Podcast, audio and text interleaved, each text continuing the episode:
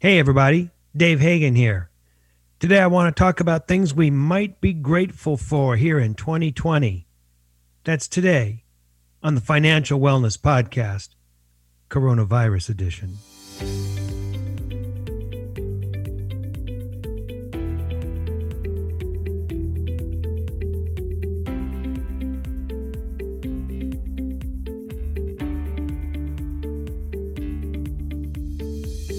Welcome to the Financial Wellness Podcast, Dave's weekly message to keep you on your path to financial success.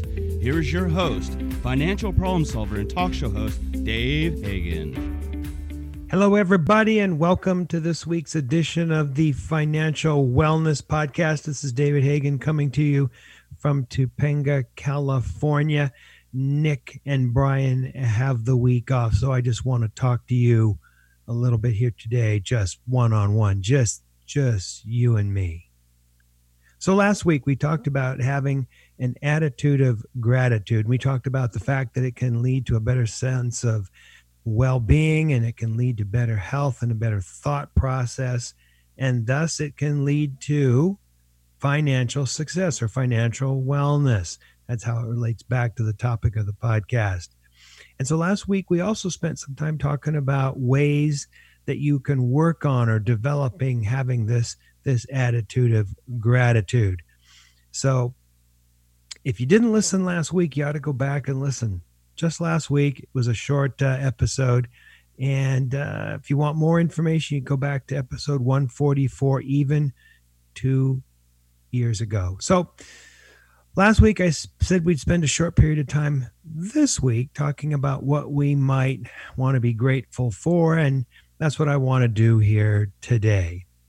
So I know a lot of you out there are thinking, Dave, how can there be anything to be grateful for in this poop pile that we've called 2020? You know, there was the virus and the elections and race rioting and a stock market that was falling through the floor how can we find anything good in these kind of things? Is there anything to be grateful for? And of course, the answer is yes. I can think of a bunch of things that we can be grateful for. Now, I can't tell you about what you can be grateful for in your personal or family life. I mean, that's that's for you. You need to sit down and and think about that. But I'm sure there's been some good things that have occurred or some things that have occurred that were good as a result of some bad things, you know, even in this difficult, difficult year. That's for you to think about. But I have a couple of general things that I think that we can all be grateful for, and certainly I'm grateful for. Um, first, I'm grateful for some things that I've learned as a result of the virus. Now, I was talking to Nick before the show, and I was saying, you know, I'm grateful for the virus, and he goes, "Dave, that doesn't that doesn't sound right. I don't think you're grateful for the virus." I think you're grateful for some things we've learned from the virus. And I think he's right. So here's some things that I've learned from the virus and that I'm grateful for. Um, number one, we had a cure as a country. We had a cure on paper within hours of it being posted online by the Chinese. That's amazing to me. We fed that sequence into our computers and our computers had a theoretical vaccine within hours. That's incredible. I'm grateful for that. Two, it looks like we'll have two, three, four vaccines ready to go by the end of the year. That's amazing. Normally, it takes five to 10 years to come up with a vaccine. And we've done it in what, eight months, nine months, whatever it is now? That's amazing. I'm grateful for that. Three, I think the virus has helped us to understand once again that we're all in this together. People are passing the virus off to other people. People don't know that they have it or passing it off to other people. This is an all interrelated thing, people, just like just like our economies, just like in our environment. And I think it's underscored once again that we're all in this together. And I'm grateful for that. Four, I think the virus helped us to rethink our, our personal hygiene. I mean, take dollar bills for an example. I've always thought that dollar bills were kind of grungy. Um, they're passed around until they wear out and then the mint retires them. Um, for men, anyway, normally they put it in their wallet and they, they sit on it, you know, their big sweaty wallet, and then they hand it out. or you get bills back from a restaurant. You don't know where those bills have been. I've always thought that was kind of grody. And now we may start rethinking that. I tell you, I, I like to use the debit card a little bit more, the credit card if you've got one a little bit more. It's it's, it's cleaner. Another example, crowded restaurants. I'm so happy that our restaurants aren't going to be nearly as crowded. Back when we're back to normal, I think you're not going to find that restaurants are going to be as crowded. And I think that's good.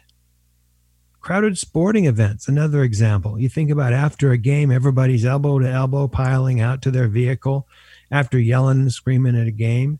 I don't know. I've helped, I think that the virus has helped us to rethink the kind of situations that we want to put ourselves in or allow ourselves to be put in.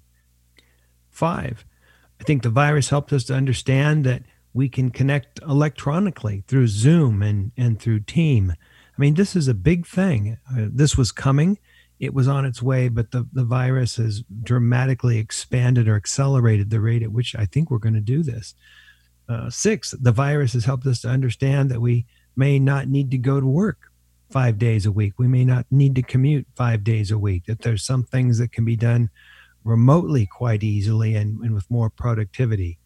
Um, seven, Heck, I'm grateful I just didn't get the virus. Now, don't get me wrong. Overall, I think the virus is a tragedy. You know, hundreds of thousands of people um, have lost or will lose their lives still. However, I think there's some good things that we've learned as a result of this tragedy, and we can use these, you know, for our benefit on a on a go forward basis. So I'm grateful for what I have learned as a result of the virus. Uh, I'm grateful that we had an election. Now, sure, half the country's not happy with the result, or about half the country's not happy. However, the fact that we had an election, the fact that we had an opportunity to say something, I'm grateful for that.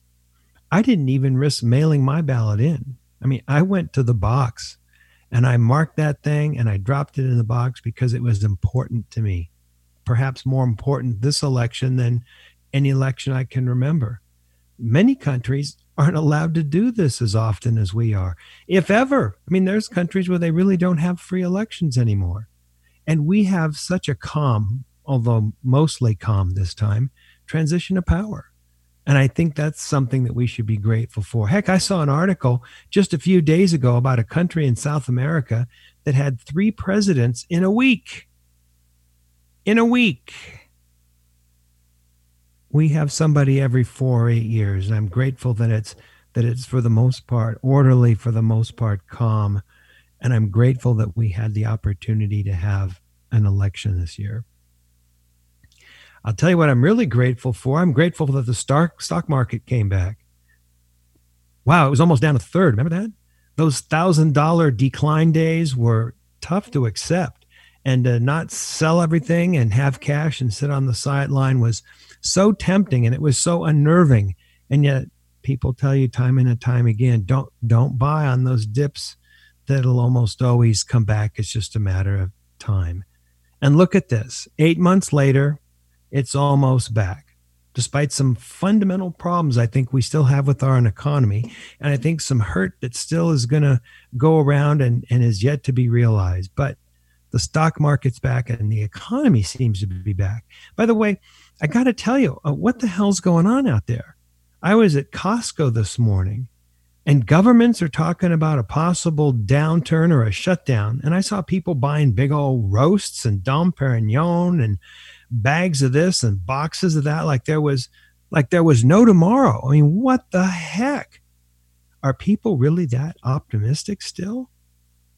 Remember, you can learn a lot about the state of our economy by watching people roam around a store and this isn't something that I've said. This is something that Peter Lynch said in his book years ago. We've talked about it. The same is true today. You want to see what businesses are doing good? Chances are you just go to the mall. Well, you don't go to the mall anymore. You you go to the store, walk around, and see how they're operating. You know, I remember years ago walking up and down the mall trying to follow Peter Lynch's advice. And you know, it, it's still true today. There's lots of opportunity for all of us to go out and look for successful businesses. Go take a look at them, see what's see who's busy, see who's not. Um, There's still lots of opportunity out there. Now, these are just a couple things that that I'm grateful for. What are yours? Well, that's a wrap for today. We're short, and I said we'd be short, but I've got a few business things that I've got to do, and then I've got to go buy some stuff for the the great feast. That feast, which is going to be greatly enhanced by Zoom this year. A lot of people are complaining about having to get together over Zoom or Team for Thanksgiving, but you know what? I'm I'm I'm grateful for the opportunity to be able to do that, and it's one of many Thanksgivings, and we're going to find a way to make it work. Come on back after the holiday. I want to talk about the Christmas season again and some year-end issues. And we're also about eight months, nine months uh, after the virus first hit us. And I want to talk about some strategies on how to survive now that a vaccine is apparently near. So tune in. This is Dave Hagan, and you've been listening to the Financial Wellness Podcast.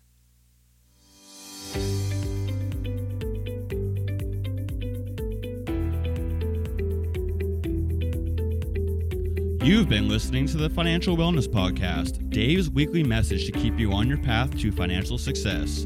If you have a question that you would like Dave to answer on the podcast, go to thefinancialwellnesspodcast.com. You can leave an audio message with one click of a button or type your message into the question box. Either way, it's sent right to Dave's phone. Remember, Dave will randomly draw from the submitted questions and pick the winner of a free one hour personal conversation with Dave to help you achieve your financial goals.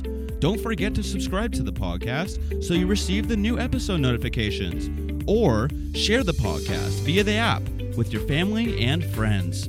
This is your announcer, Nick Appel, wishing you every financial success.